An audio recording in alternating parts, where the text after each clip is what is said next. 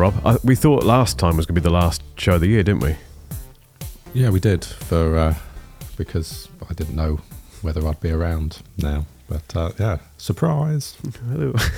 And you're looking very festive, which I'm not at all. But no, it's good. You're wearing red. That's enough, I think. It's slightly sport by the Nike tick, but it's kind of festive, definitely. And as a special treat for which will be the last show of the year, 100%, we have another special guest, don't we? Which is Mr. Martin Kelly. Hello, good morning, boys. How are you doing? We're really well, thank you, Martin. Very well, thank you. Thanks very much for inviting us along to the show. I'm sure I can ruin it in a suitable fashion for you, no problem.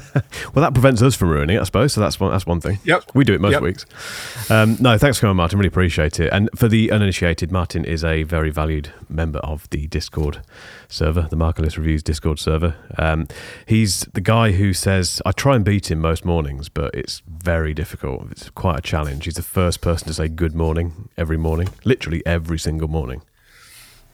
Which is I'm fortunate at the moment. I'm working on a job which is miles away, so I'm up 6:15 and trying to be on the road and away and gone missed the worst of the M25. So I have noticed you've been slipping a little bit with your good mornings recently. Well, my current job is literally 4 doors away. We talked about this on the server about how close you can get a job, but this one's 4 doors away, so I can get up at a reasonable time and still be there for a reasonable time without all the travel. Brilliant.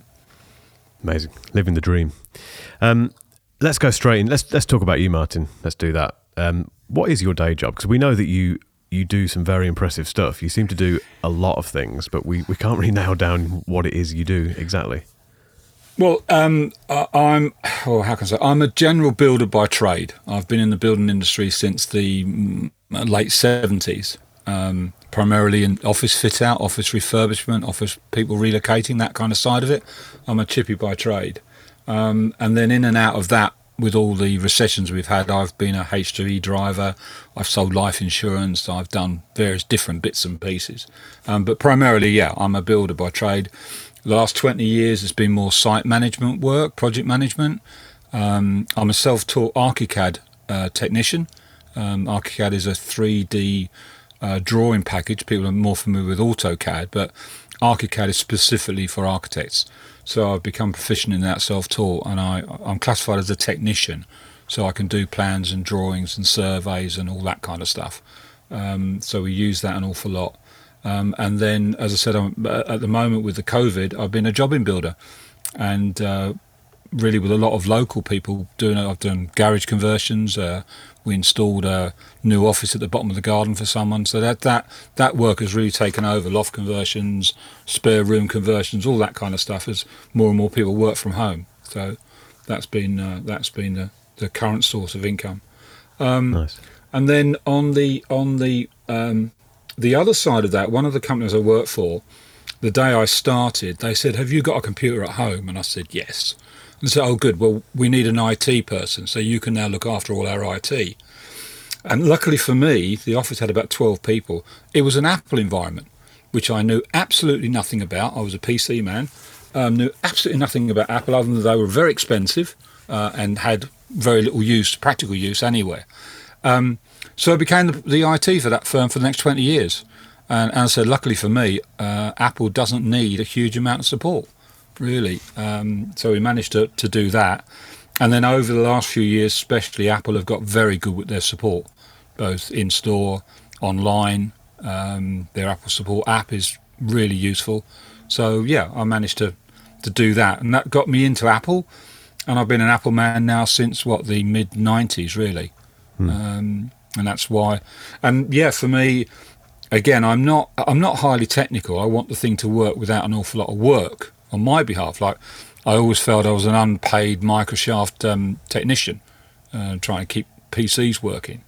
But Apple, is for me, is just brilliant. I get in every morning, turn it on, it works. That's it. Yeah.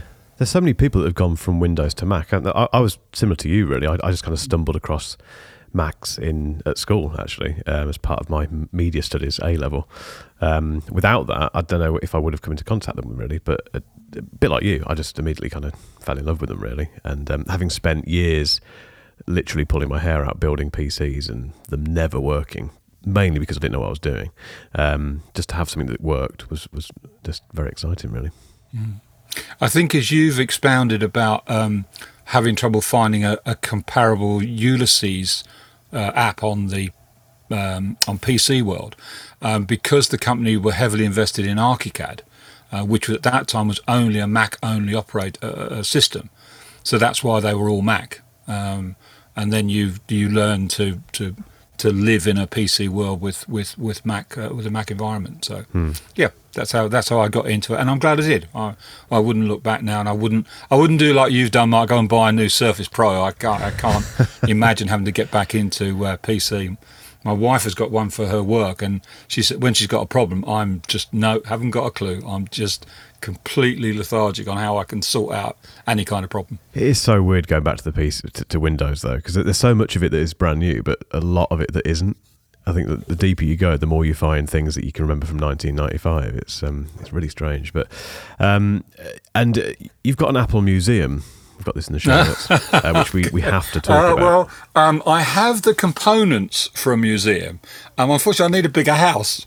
I haven't got the room. But yeah, it's kind of because of the company I work for. They were fairly they wanted to keep up to date, so they were changing equipment fairly regular. So rather than it all go down the tip all the time or get rid of it, I kind of sort of hived off the odd bit and piece. So the current state of play is I've got 3 original Macintoshes. I've got a beige G3. I've got the blue and white G4. I've got the first silver Tau G5. Nice. I've got an angle poise iMac. I've got the blue iMac. I've got a G4 Cube. And then I've got laptops, God, you name it. I've got a 5300, I've got the Prismo, I've got the first aluminium 17-inch, I've got a titanium 17-inch, I've got a 2020 17-inch. What else have we got? Yeah, so, yeah, they're all sitting in shelves in my container somewhere. But, yeah, if I ever get the chance to have a room or a man cave, as Rob's looking to do, then, yes, I'll have my museum out. So I'm so jealous of all that. That is a phenomenal collection. It really is. Well, it just built up without me even thinking about it. You know, I'd see someone, a friend was clearing out his loft, and he found 3 original Mac 128s. One's a 128 and one's a colour. And he was throwing them out. And I was, God, I don't do that.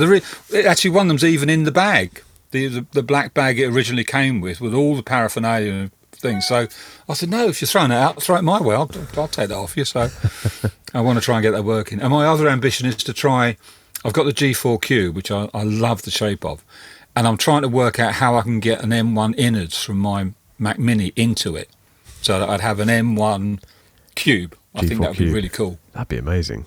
It would be epic. It shouldn't be too difficult either, should it? Because I've seen it. You've seen someone do it? No, I've seen it on YouTube, yeah. It can be done. Yes, the actual motherboard and the Mac Mini is comedically small, isn't it? Yeah, you have to make some small alterations to the base plate of the Cube so you can get your peripherals in. But other than that, yeah, there's so much room inside a Cube compared to the Mac Mini enclosure that it should be relatively straightforward. So yeah, maybe when I've got a few moments to spare, that'll become a project. Oh, that should be next on the list. When you fixed your Land Rover gearbox, your Lego Land Rover gearbox. You heard about that? Yeah. I isn't it ridiculous? I'm a builder by trade, and what do I do with my spare time? I build Lego. It's someone just slapped me with a wet kipper. It shouldn't be done, should it? But yeah, I've got the Land Rover Defender. And I was almost complete on the build, and I put the big wheels on it, and it would move. It's jam solid. It won't move. The wheels turn independently, and they cross turn, but no, it won't move forward or backwards. So somewhere in my build of the gearbox or the transmission box, I've put the wrong part somewhere. So I've got to dismantle the whole thing, and it's so intrinsic to the whole model. I basically want to go back to start to try and find out where the problem is, but. And as you pointed out, Rob, it's Land Rover authenticity. I believe Range Rovers and Defenders have a habit of doing up their gearboxes. So. Martin, if we just step back quickly, there's a couple of other things that you do, aren't there? There's the photo show. It's definitely worth mentioning that. Yes, I there's another. It's not a Discord server. It's a Slack room. BTN, British Tech Network, and I belong to that. It's run by a guy called Ewan Rankin. And he's been really struggling to maintain all of it. It's quite a big site. So we volunteered to jump in and do the photo show for him. So we're about every 2 or 3 weeks we produce a show. I have 3 real photographic experts on there who tell us all about photographs. We have guests. We look into topics. I'm the dumb one in the corner that asks the stupid questions like, do you take the lens cap off and stuff like that. And Damien and Ian and Neil, they're all award-winning experts, and they really have put together a great show. If anyone's had a chance to listen to it, it's my ramblings and their expert analysis. And so we look at new gear and we have a look at the news, and then, as I said, we have a guest or a topic that we talk about. And that's helped me improve my Final Cut Pro skills. I edit that and do that work, which is fun. That is the fun part of it, doing the editing. I've got quite into that, so yeah, that's another one of my evening pastimes. Busy man. You're a quiz master as well.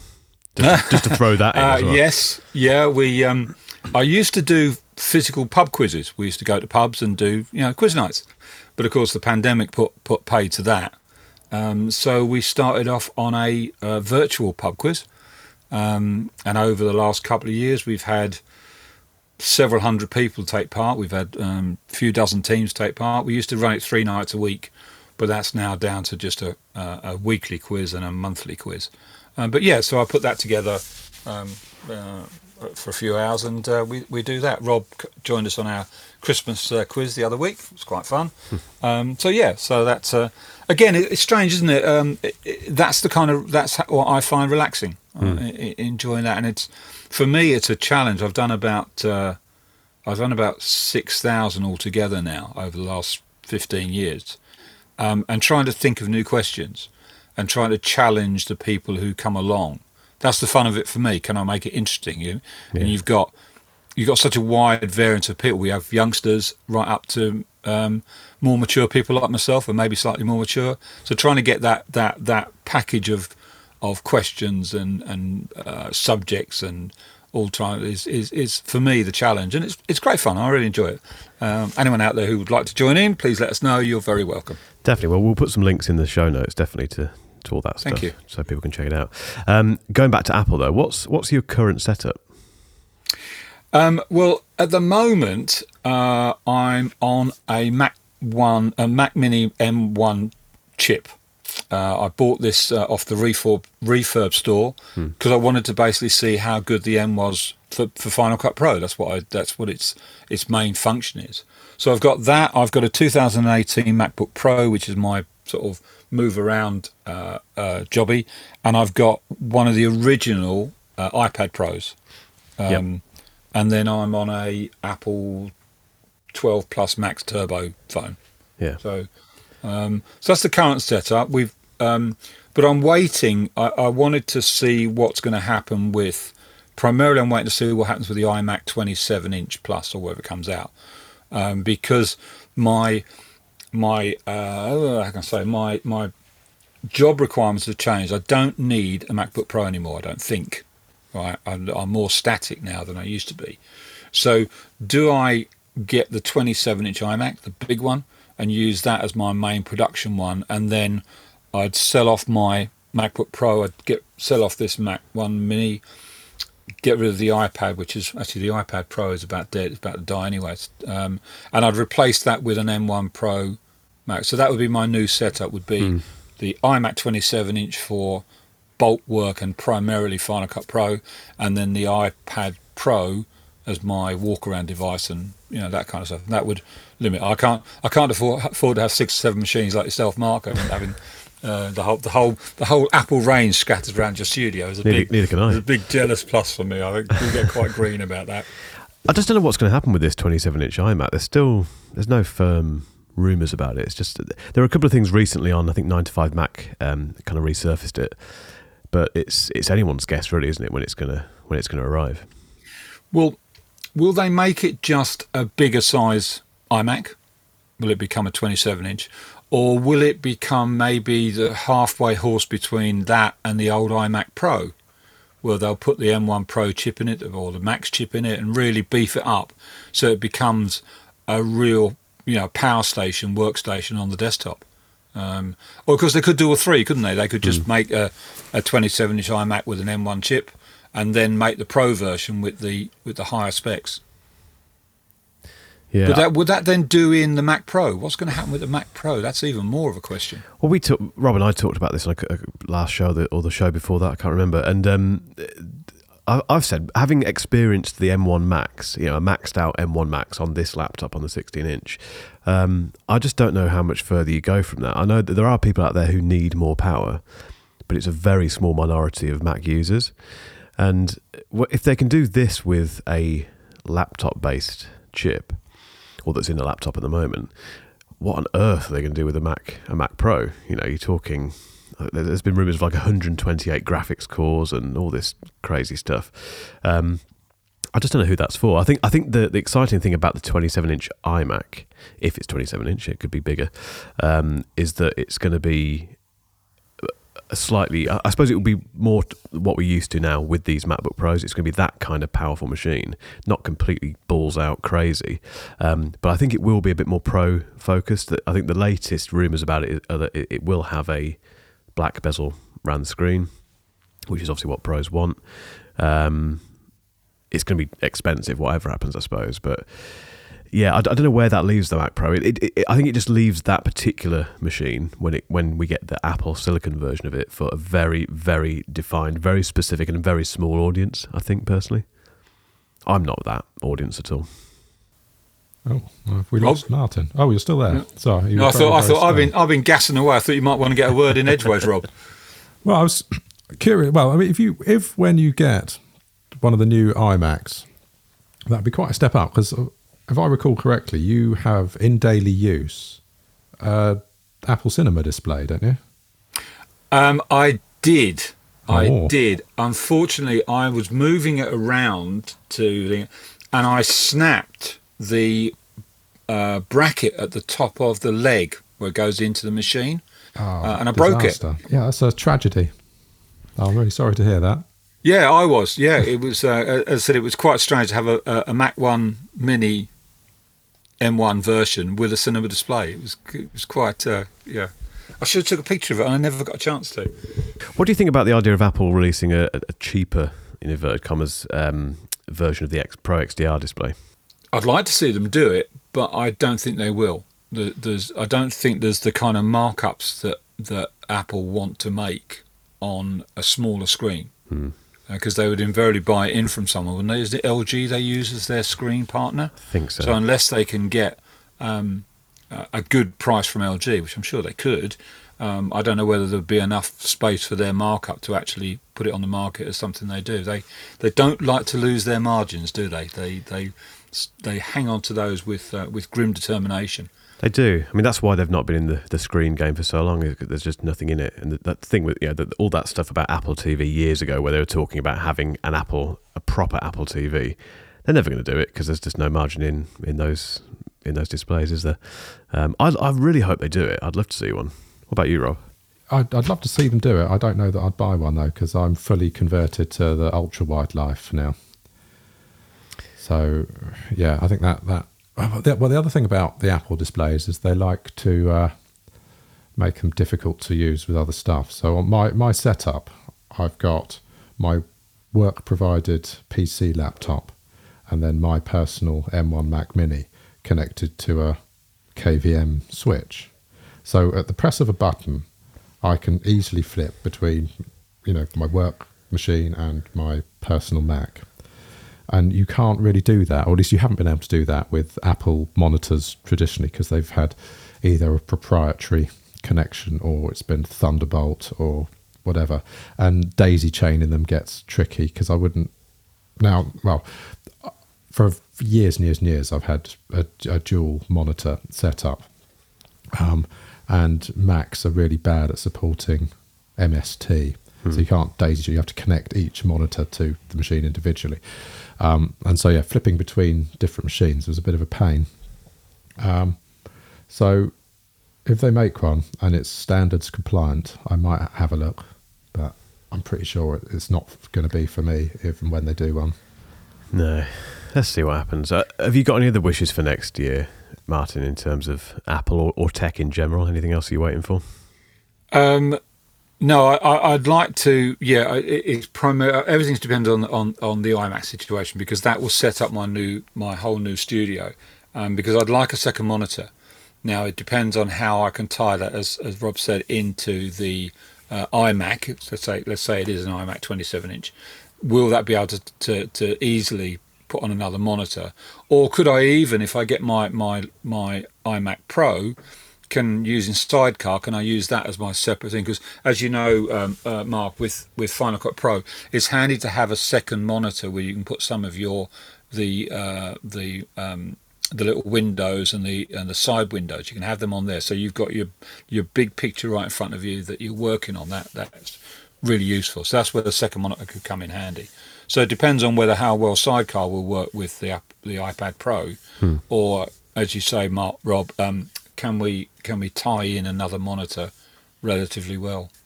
The one thing you said about they support multiple monitors, no problem. Yeah, but it's only an issue if you want to have one switch, one button to press to switch between different machines, which is quite a niche use case, to be fair. But now, historically, Mac OS has not been interested in supporting daisy-chained monitors. You have to connect each one individually to the machine.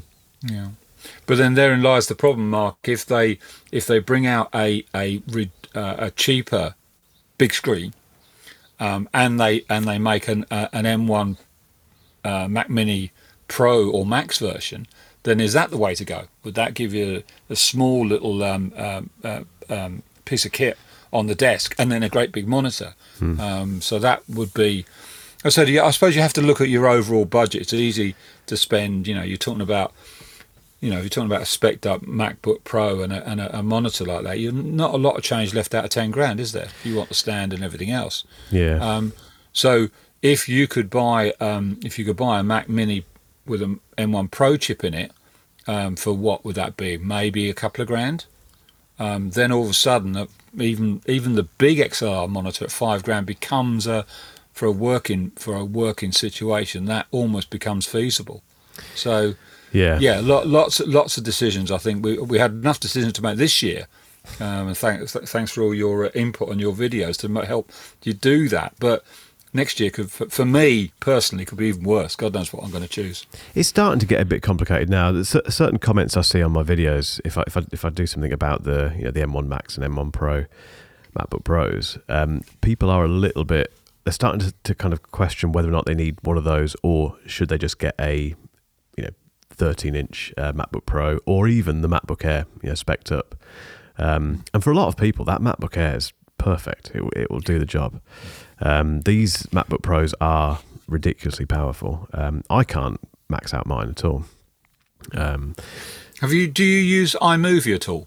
No, never. No, I only use Final Cut Pro. Okay.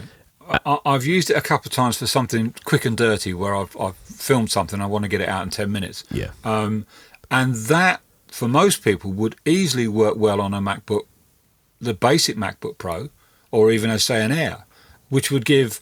most people, and again, if you what do you use for your photo work, Mark? Is it Pixelator or Photoshop? Lightroom. No, I use Lightroom.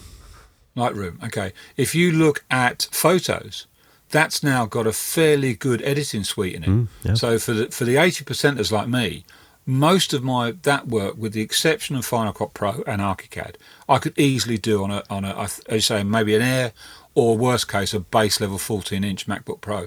Yeah, would do me for years. Oh, definitely. I think any of those pro apps, the kind of Apple developed pro apps, they're just so efficient on any M-based machine. When I went to Canada, I only had in terms of a Mac, I only had the MacBook Air with me, which is the base level, the 7-core GPU, 8 gigabytes of unified memory version, and I edited an entire video on that. It struggled a little bit here and there, but I still did it, and I did it in enough time. It wasn't particularly frustrating, and that was Final Cut Pro. No problem at all. You imagine adding 16 gig of RAM in there, 8-core GPU. it's even better. So yeah, I totally agree. I think the only thing we were saying, you said earlier on, what would a Mac Pro be used for? But I think you've really got to get up into the higher echelons of maybe 8K video and stuff like that. Some of the render packages we use in Archicad, that can, going back a few years, it was taking 6 to 8 hours to do a render, a 3D render from the package. That's now down to about an hour for a really complex render. You imagine if you had a Mac Pro, that'd be 15 minutes. Now, yeah, when you're in an architectural studio, 15 minutes is very expensive. So I can see really top-end people wanting a Mac Pro. That would be their reason for it, as well as sort of a lot of design practice. It just looks good. People walk into the offices and they got these lovely Macs. They just look great. Hmm. No pun intended. So you're using Pixelmator now, are you? Because you were a staunch, or you were holding on to Aperture, weren't you, or trying to? I still have it. I have Aperture still works on my MacBook Pro, and I've still got my huge library on there. And I've been looking for a replacement. One, I looked at Pixelmator, and the other was Photo for Mac, which is an ACU app. But none of them actually, that's more just a photo management package. None of them do what Aperture does. I'm really dismayed that Apple didn't stick with Aperture. I thought it was a brilliant program. And it certainly had. I've got I think last count, it was 180,000 photographs in my Aperture library. Trying to transfer that over to Photos would be interesting, and trying to transfer it to anything. But yeah, no, and now that Aperture is not, it won't even work now under Monterey, even with the retrospective software. I'm really stuffed. So sad times. But yeah, no, I do a little bit of photo manipulation. Most of it can be done in Photos. Most of it can be done in Pixelmator. I'm not a great Adobe lover. I think they're not one of my favourite companies. Yeah, I recommend Lightroom. The new version of Lightroom, not the classic version, is really good. But I was an Aperture user many years ago, and I really miss it. They keep putting little bits of it into Photos, don't they? And like you say, Martin, there's stuff in there. If you dig deep enough, and if you shoot in RAW, you can do most things that you need to do as a photographer, really. But it's still not Aperture, is it? That's the problem. No, it isn't. So, and it is. Again, it's changing lifestyles. When I used to work for the companies, one of my other jobs was to photograph the job before we started. We often used to have to take stage photographs as we progressed through the contract, and then there would be photographs at the end. So you can imagine manipulating all of that into folders, so that you have a job folder, you have a date folder, you have maybe a specific supplier who's coming in to do specific. So I was taking lots and lots of photographs at work. So that doesn't happen now as much. So maybe we can look at, finding another way. I reckon so. Yeah, I mean, kind of folder management and file management with Photos has always been my kind of bugbear, really. That's what I quite like about Lightroom, because it does cost, but if you pay for the kind of storage plan with Adobe, you get the storage on the cloud and it just uploads everything there. There are questions around backup with that, but. You know what my backup regime's like, it's terrible anyway. Should we move on to some recent tech news? Because there's a few things in here that Rob's noted down which look pretty interesting. AirTags used in car theft. What was this one, Rob? Have you not seen this? I've completely missed this. Totally missed it. About ne'er-do-wells attaching AirTags to vehicles. So you're out and about in your car, you're parked up in your swanky Mercedes or whatever, criminal thinks, I'll have that, whacks an AirTag on it, and then obviously you drive it home and they know where it is, so they'll just come pick it up later.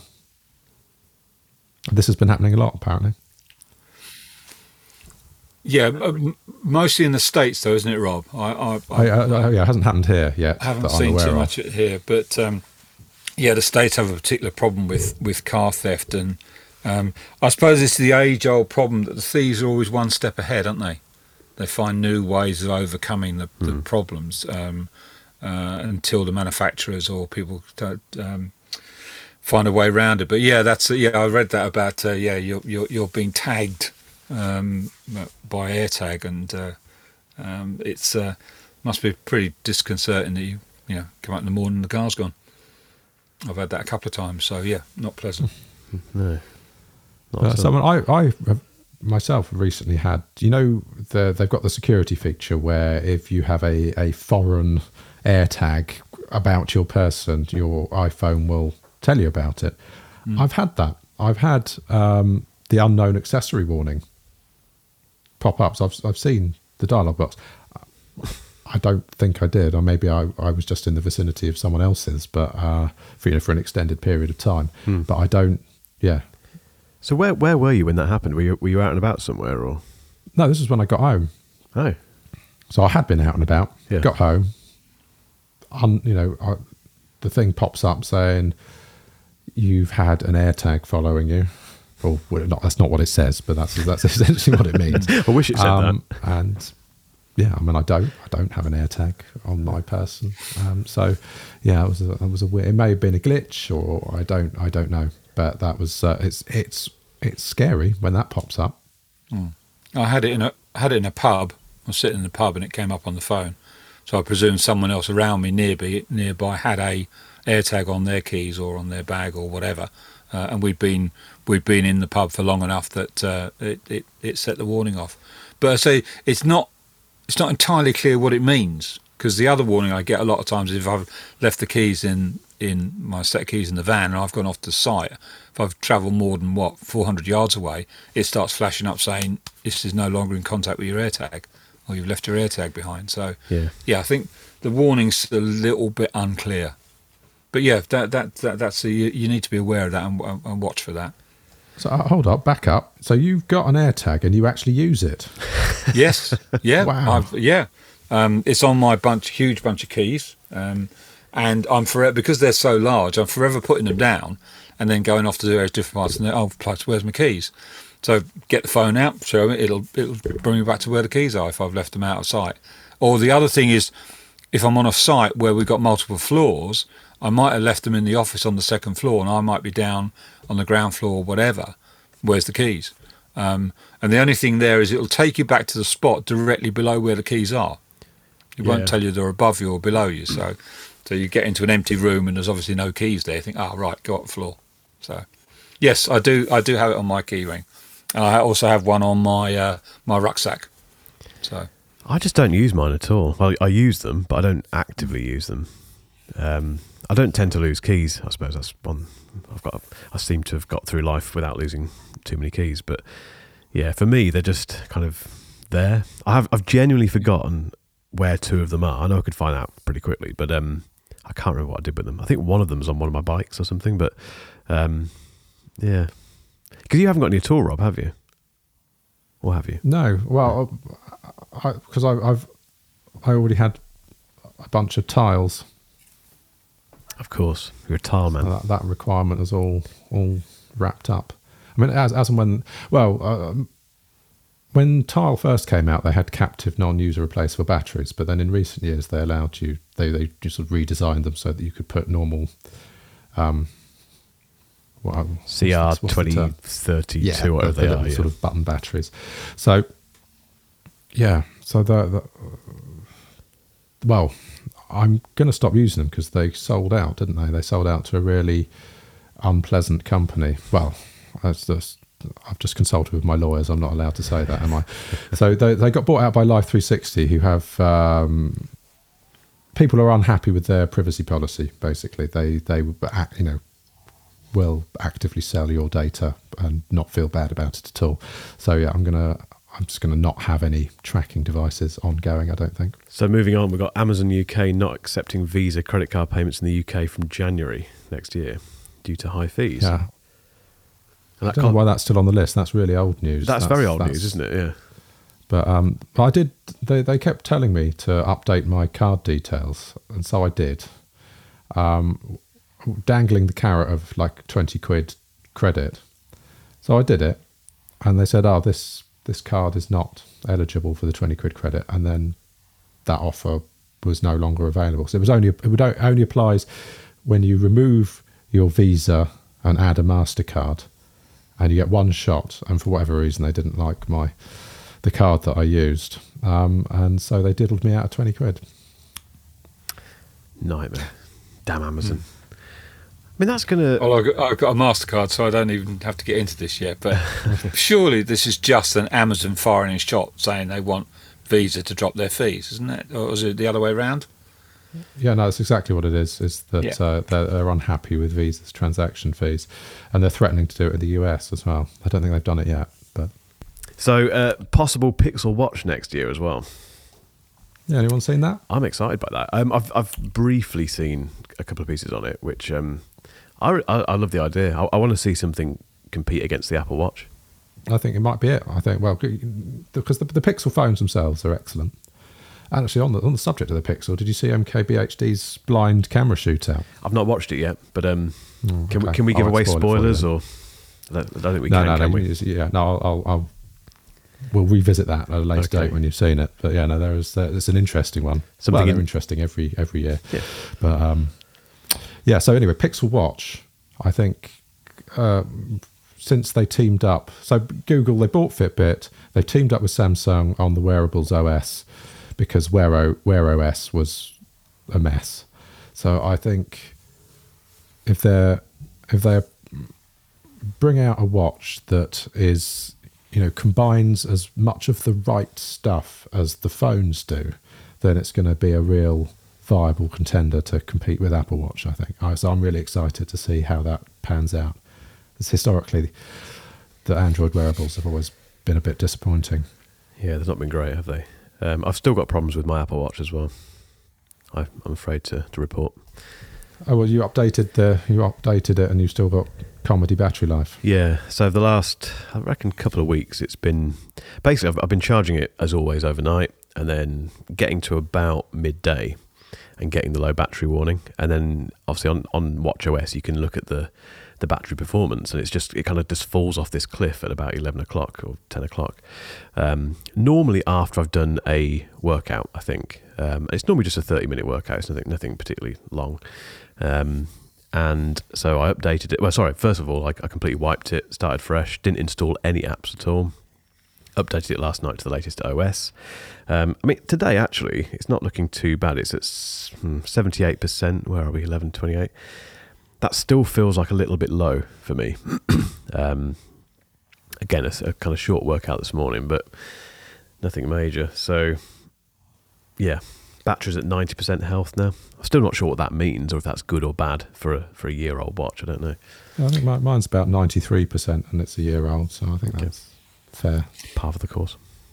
Well, I've got a Series 3, and that's currently on 81% battery life, and I thought that's the reason why the battery isn't lasting as long maybe as it used to. Now I don't know whether that's to do with the physical battery or, as you say, the latest upgrade. But again, I'm still hanging on to this. It was a birthday present from the wife, so I've got to hang on to it in that sense.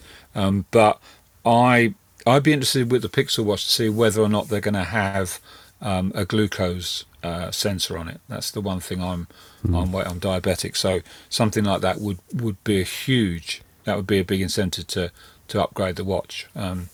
Even if I could, might be able to persuade Jackie that she needs to buy me a new watch for Christmas, and that would be the one to get. So, yeah, I'd be interested to see with the Pixel Watch. And again, the problem is though, if you go Pixel Watch, how is that going to interact with your phone and your other kit? You know, this watch releases unlocks my kit. When I'm out and about now with the watch, it covers the problem with having a mask on. So, will the Fitbit fix in with that, or is it going to be proprietary to all the other Pixel phones and stuff like that? I guess it will be tied in, I would have thought. Almost definitely. Who knows? They may not. They may beat Apple to the glucose thing, and they may also beat Apple to making it cross-platform. I mean, that would be a hell of a coup for them, but it depends what their appetite. I mean, they haven't got a huge amount to lose, really, have they, with this? Because there's not really a kind of precedence that's been set for, like Rob says, most Android watches haven't been that great. Admittedly, I've never used one, but I have read plenty of reviews and kind of kept an eye on them, and they're not particularly well received, are they? So yeah, why not just go for it and really kind of kick Apple square between the what's names? I just think the Apple Watch needs some proper competition, personally. I'd snap up that Pixel Watch, I think, just to try it and compare it against it. Because I have become less attached to my Apple Watch over the last 12 months since I did my little test of not wearing it for a month. It's I still value what it does. It's great. I mean, like you say, Martin, unlocking Macs is great. It's pretty useful for working out and all that sort of stuff, but I don't really miss it when it's not on my arm anymore. Yeah, no, it's strange. I do. Being able to, you know, the phone's in your back pocket or something, or in a jacket. Phone call comes in, you can look and see whether you're going to take the call or not. You can do a Dick Tracy answer in a phone and speak into your wrist, which is always funny walking down the road. And messages, calendar announcements, the little double tap to turn left if you've got it on maps. So yeah, I do find it useful. Next on the list, Rob, is this dual-up monitor from LG, which looks really interesting. What is it? Have you had a look at it? I've just Googled it, yeah. Have you seen it, Martin? If you Google LG dual-up... I haven't. I'll have a look at that now while you two are talking. It's basically a vertical screen with an unusual aspect ratio, according to Engadget. So how did you come across this, Rob? Oh, just on that. Because I've got that. So I use Reader RSS aggregator thingy. Yep. So yeah, I've just got RSS feeds from all over the interwebs. That's how I find all this stuff. Is yeah, at any given moment I can pop into Reader and something new and exciting will be there. And yeah, so this is just in the last day or so. I think this was announced. I don't think you can buy it yet, but yeah, what a crazy aspect ratio, yeah. 16 by 18, so it's effectively two 21.5-inch monitors stacked on top of each other with a 2560 by 2880 resolution. So it's like instead of an ultra wide, it's an ultra high.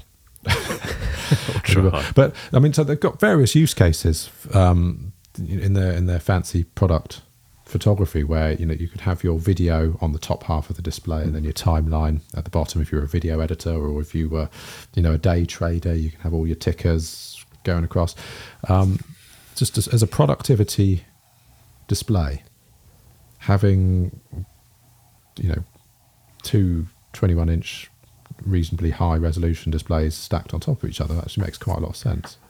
Yeah, I think like Martin was saying earlier about Final Cut Pro and having two monitors. I've tried that. I've never quite warmed to it for some reason, which is why these days I just use the MacBook, the 16-inch, and just use that screen. But I do find it's not really the width that is the issue. I've never thought about this until now. It's not really the width; it's more the height, because to get a nice big preview of the video that you're editing, you have to kind of scrunch down the timeline, so you lose a bit of that, which can be a bit of a pain to faff around with. But I can on the Engadget website, we'll put a link to this in the show notes. They've got what you just described, actually, Rob. So they've got like the video preview at the top, which takes up half of the screen, and then below that, loads of room for the timeline and, you know, your color grading, all that sort of stuff. It's yeah, I like the look of that. The problem with this, and I think that going back to Apple monitors, is that I still maintain, I know you can get monitors that are as sharp and what have you as Apple stuff, but it's hard to find them and they're quite expensive. I just wonder how retina-like this one would be. I don't know if we've got any details on that. The only thing I see about that is one of my other hats, the 400 that I've got, was we have to do workplace assessments for staff when we're setting their desk up, and both of you experienced the difference between having a standing desk and even if you're with an adjustable height desk, everyone is a different height, so we have to work out and do all this. The one thing that monitor looks to me that may have a problem with would be an RSI problem, in that I think you would be moving your head up and down more often. With a standard monitor, you can mostly glance around the screen just moving your eyes. But that tall aspect monitor, I think you'd end up moving your head up and down far more, which is one of the no-nos that we like to try and avoid when we're doing a workplace assessment. Head swinging left to right is a kind of natural movement, and it doesn't induce much neck problems. But we often find that when people are looking at a monitor, the monitor is set too low, so they're sitting with their head forward, and this is when you get the pain in the back of your neck. It's very important. If anyone's listening, your eye line should be level with the top of the screen. That's how you set the screen up, and then it's easier for your eyes just to cast down rather than move your head. And that's the one thing with that monitor, the aspect there. We've very rarely seen a monitor that kind of aspect. I know you get some monitors you can spin round into portrait mode, and again, if anyone who's using one of them for a regular time will find that they'll start having neck problems because their head is moving up and down the screen rather than their eye line. But yeah, as you say though, Mark, with the Final Cut Pro, having a deeper timeline, because especially if you start adding in multiple layers and multiple things, you end up scrolling up and down the timeline, don't you, to see it all. Or you reduce your monitor size, the picture size, to something so small you need to get your double glasses on. Yeah. But yeah, no, that there is maybe some interest in that, but that would be my worry about that kind of display. But then again, LG are a professional company. I'm sure they've looked into this. Of course they have. I'm sure they hope have. They would. But equally, if they're just experimenting, I love that. I love it when these wacky products come along. It's not even that wacky. They actually call out exactly that issue. With respect to ultra-wide monitors and the amount of movement that is required to look from one end of the screen to the other. They've done some studies, and this is supposedly meant to help you keep your head more stationary.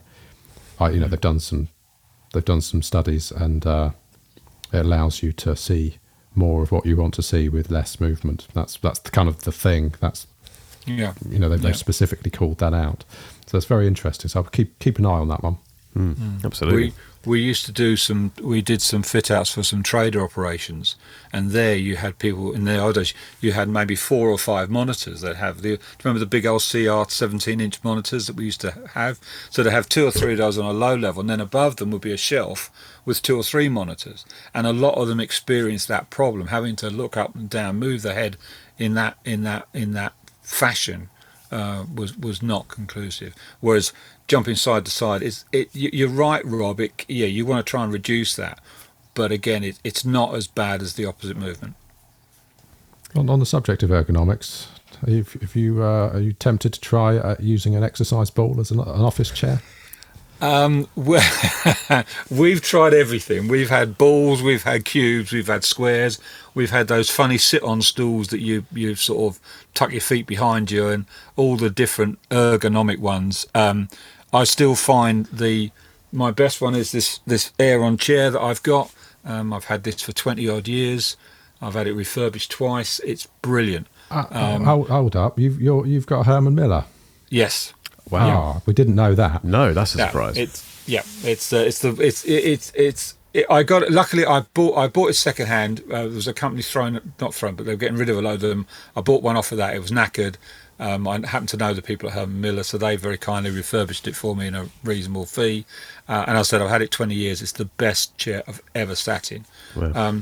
But equally so, I agree with what both of you have done. Having a standing desk is so useful. And we've actually, my boss has got one. He's got, it looks like a saddle. It's like a big bicycle saddle on a centre pillar with a tripod wheel arrangement, and he props on that, not sits on it. He kind of props on that as he's working. And his desk is set up for standing height, which is great. I think everyone should have one of them, and you should spend some of your time standing rather than sitting all the time. But yeah, it makes a difference. But no, I tried the bouncing ball things, and after falling off twice after a heavy lunch, wasn't a good idea. I'm sad to report, Rob, I've not got one yet either. Ah, I know. Yeah, no, I'm still loving it. I think I'm converted. But yeah, it sounds like I'm in the minority. I know Andy has got one. He hasn't sort of tested it in anger yet, and Doc Iamidi's got one as well. So I'll be interested to hear how they get on when they are in a position to test it properly. You need to write a Medium article about it, Rob. Start a Medium account, and the title needs to be something like, "You will not believe what this ball has done to my bum," or something, and that will get like 1 million views. Yeah. Well, I think, yeah. I keep threatening to start writing on Medium, don't I? Do you think 2022 should be the year I actually stop talking about it and just do it? I think you definitely should. Absolutely. I think everyone should, to be honest. I think just go for it. All right, you're on. What's my homework? An article a week to begin with? That'll do. Yeah, just start with start simple. Start with the ball thing. Honestly, do that and then go from there. I think that's got viral potential, definitely. Guys, we are getting near the end of our designated hour, which we've done very well to get as far as we have with this this outline. But I suppose we should look briefly back at 2021, shouldn't we? Because it's been a bit of a mad year in terms of. I suppose the reason the three of us are talking is a bit strange, isn't it? Because, I mean, this wouldn't be happening, would it? But it's strange how you get involved in stuff like this. I think, Mark, I met you when you came on was it a podcast that you were on for Elmug? It was. In fact, we should mention that as well, the London Mac Users Group, isn't it? The London Macintosh Users Group. I'm vice chair of that for my sins. And Mark came along on that. We met and chat there, and then obviously followed up on your website. Found it very interesting, and then obviously onto the Discord server, and we've got friendly since that. So, and I think it works because I respect the work you do. I like your outline of the way you do it. You're not. What's the guy? I can't think of his name now, but he spouts facts at 200 miles an hour, and you can hardly ever get a word in. Was it René Ritchie? It might be René Ritchie, bless him. Yeah. I try to listen to some of these podcasts, but they are so fast and so full of technical jargon. I just don't enjoy it, so I don't listen. Yours, as you say, you're the bloke down the pub who talks about tech, and it's interesting, it's informative, and it's listenable. And then, as you say, meeting people like Rob and the other guys on the Discord server, again, similar kind of characters to myself to a certain extent, but with enough differences to make the conversations interesting and challenging. In sometimes it's I think what's fascinating with it, what really fascinates me, is that it's. Yeah, the content is obviously a big part of it. It's what starts everything. But the biggest, and it isn't me just saying this, the biggest part of all of this is the community. And going back to Medium, what we were talking about a moment ago, and the YouTube channel, you build this audience, and then some of them filter through into things like Discord. And that is, I mean, for me, over the last, how long it's been, 18 months, I've been running this channel and this brand, the Discord server is the thing that I've been the most impressed with and the most surprised by in the way that has built. Because hands up, and I've always said this, I do very, very little to grow that community apart from put links in my video descriptions and talk about it occasionally. You guys have made it what it is, really, and I think I probably get involved the least. And but I quite like that because it's just kind of built and built and built. So. It's a bit cheesy, but the community aspect of creating online content is my favourite part of it, I think. It's great to see people kind of meet each other, and you even get it in YouTube comment sections. If you strip out all the idiot trolls, you get people helping each other. So someone will comment on something, they'll ask a question, and then someone else will get involved. All these strangers kind of helping each other out, and me not getting involved at all. All I've done is post a 12-minute video of rambling on about how unimportant the notch is on the new MacBook. But it's what happens after that's been really impressive. That's what I've really enjoyed. But I think also it's a question of it not being too big. I think I won't use Twitter now. It's just a bathtub for insults. And Facebook is again just too inclusive or inclusive. And even Instagram now, it's not something I just don't. You can't follow all the feeds. There's so much going on. You don't know the people, unless you're following one or two. Whereas with our little Discord server, we know most of the key players who come in all the time. And you get to know them, you get to understand them. You know what they're like, what they don't like, where they are, that kind of stuff. It's a smaller. How can I say? It's like a pub community rather than going to a 5,000 person disco. Yeah. One you can't hear yourself think when you're at that place, and you certainly can't talk to anybody. Whereas with our little pub bar type thing that we've got, you can have genuine conversations with other people.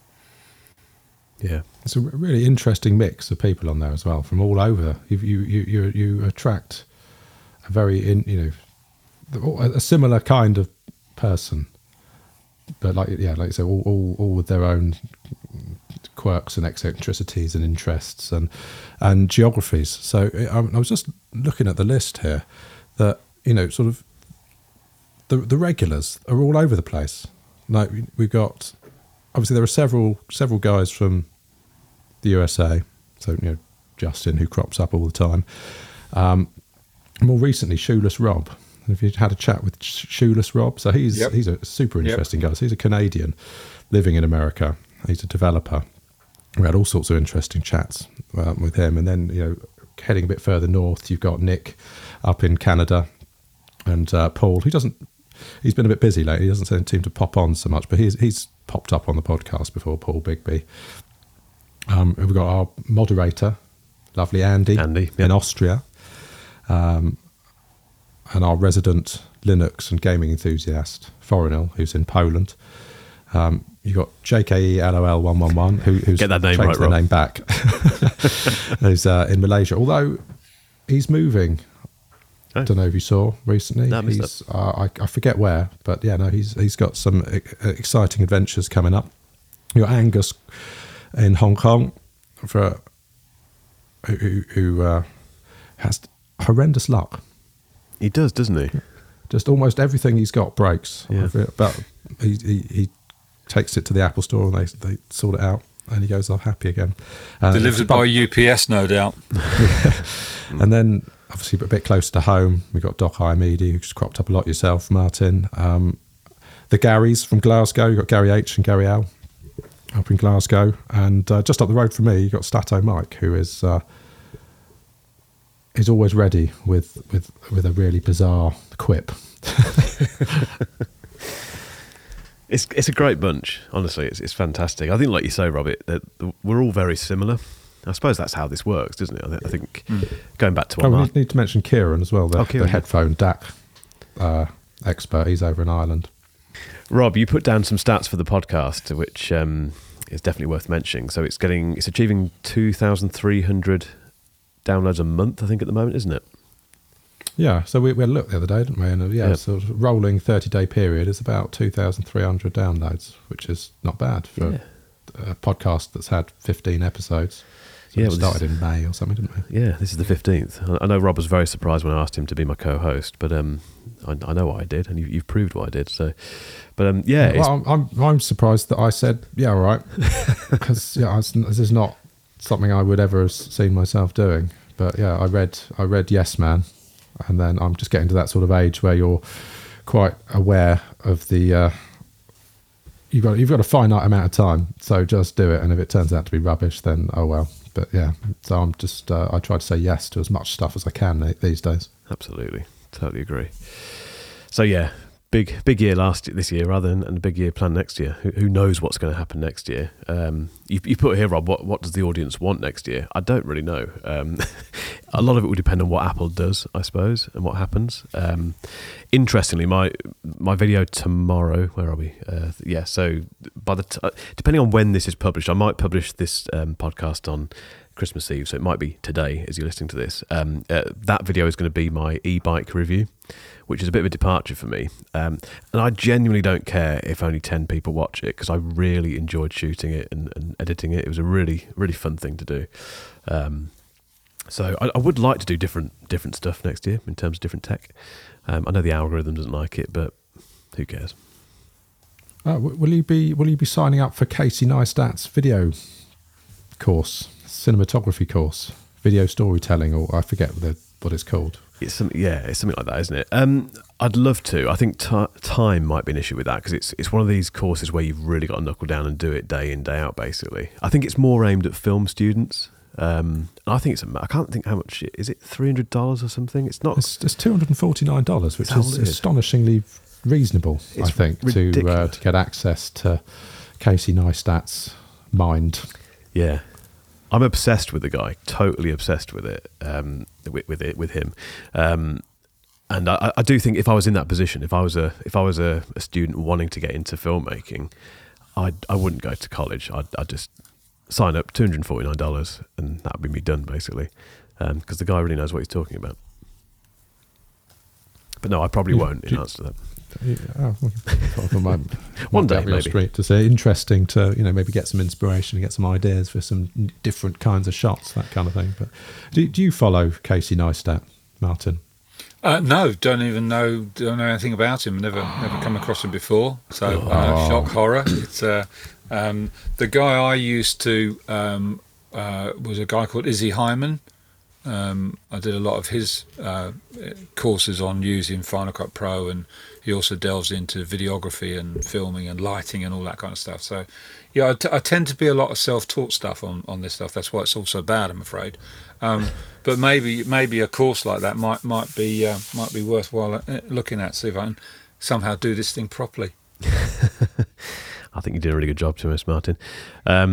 I think going back to your question though, whether or not I'd sign up for that course, Rob, I'm more likely to get the Peter McKinnon print, I think. Well, if he comes out with a course, you'll be all over that. I'll be all over that straight away. That kind of leads us on to one of the last things on the list here, which is what we're hoping to find under the tree. And Rob's kind of accurately suggested that I might be waiting for Peter McKinnon to appear holding a tray of mince pies and a bottle of whiskey. That would make my Christmas completely. I'd be a very happy man.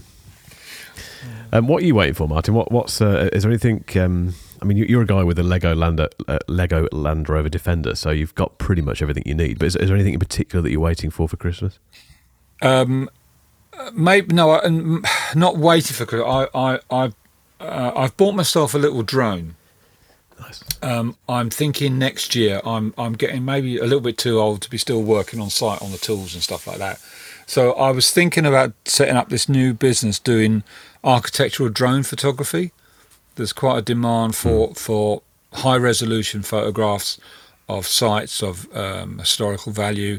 If you imagine after a storm, if you've got potential damage to a roof, getting scaffolding in and people to go up and look, as opposed to getting a drone in.